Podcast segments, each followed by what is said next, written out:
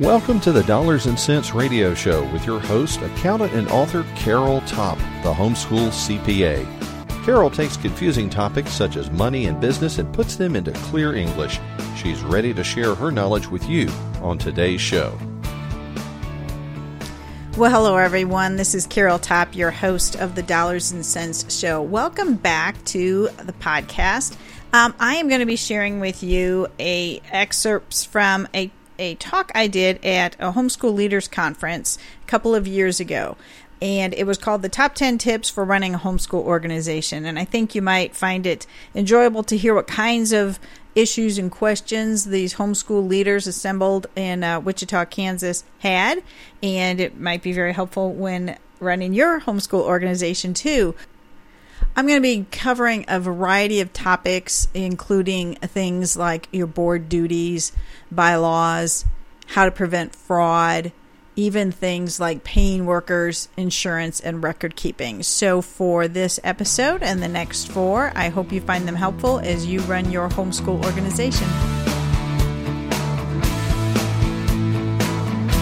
Okay, for our final workshop of the of the weekend. It's called the uh, Top 10 Tips for Running a Homeschool Organization. So you have the handout in front of you, which is very um, sparse, but this, these, are, oh, these are the topics that we can cover, and we can camp out as long as we want to on any of these.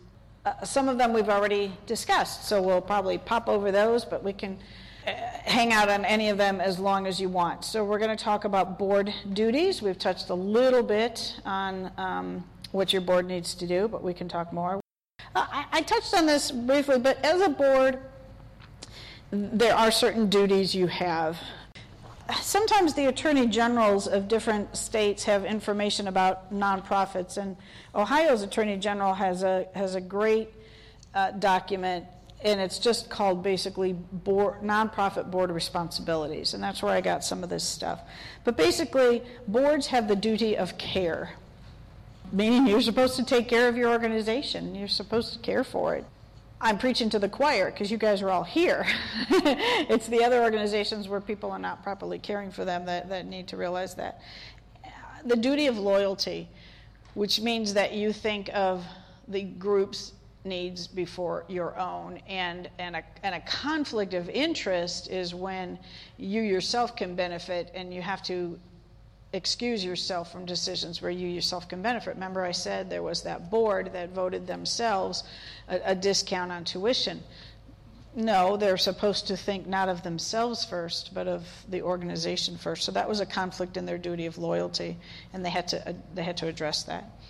Um, the duty of compliance with all state and federal regulations regarding nonprofits. There is that duty. And if you fail in that duty, you are responsible and you can get fines and penalties and get tax exempt status revoked, or, or, mostly it's fines and penalties. And then finally, the duty of management, which is a lot of what we're, we're trying to talk about here with record keeping and safety of the children and uh, you know membership requirements and all these kinds of things. Is I am trying to manage this group as best I can. That is my board duty. Okay, those are kind of concepts how they work themselves out is, of course, very specific, and that's kind of some of the stuff that um, we can talk about the rest of the hour, or you can you can you can read about in some of the books or the blog posts I, I, I create. And a lot of that in the back of my head is always I am trying to help you guys fulfill these duties of care, management, loyalty, and compliance. Questions, observations about that? You maybe you've never thought, oh, is that what it takes to be on the board? If someone asks, what's it take to be on a board or what are the board duties? This should be what comes to mind, not you attend board meetings. It is this. I was part of a of a board at my church. It was kind of the, the, the I called it the parent board, but it was really anybody who wanted to help serve the church by um, it was it was for the student ministry. That's what I'm trying to say. Okay. So there was one member who just kept missing meeting after meeting after meeting, and finally the youth pastor called him and said, "Are you going to continue on this committee or not?" He was he was failing in his in his duty of care, really. and therefore management because he wasn't there knowing what was going on or helping us manage and vote on things or whatever, or even just hold the, the youth pastor accountable to do his job. That was kind of our job. And he said yes, he wanted to stay on. And the youth pastor was kind of hoping he'd say no because he had somebody else in mind who could fulfill these duties. At this point, a member of the audience uh, raises a comment about a board member who quit very suddenly in the middle of the year, and that increased the workload on the three remaining members. And she was wondering aloud what could be done to stop that from happening in the future. Do you have in your bylaws terms, a term that she serves? We do year by year. Okay, then ask her, can you please complete your year? And she did. Okay, good. At least it's a little warning, but usually in the bylaws, a, a member can quit at any moment and you can remove them at any moment. That gives you flexibility, but that also can leave you high and dry. So it was funny when I was on the, um, the board for AHG, the national board, they, they put in their bylaws, or maybe they tried to, they called it the Hotel California Clause. Remember that old song by the Eagles? You can check out, but you can never leave. Hotel California. What the clause said was you can leave, but you have to find your own replacement. I don't know if you want to go there or not. Or don't leave until there's a replacement. Don't leave. Usually, you, you have to allow flexibility for them to leave at any time. So, what you can try to say is, uh, please serve out your term until a replacement is found, especially for the treasurer, unless the treasurer has to be removed by you guys. But please, treasurer, or there's extenuating circumstances, you know, health, right? Uh, and you say, please continue to serve until a replacement is found, either by you, the treasurer, or you place yourself, or we find one. So that's about the best you can do. Sorry you got too busy, but can you stay on until a replacement is found?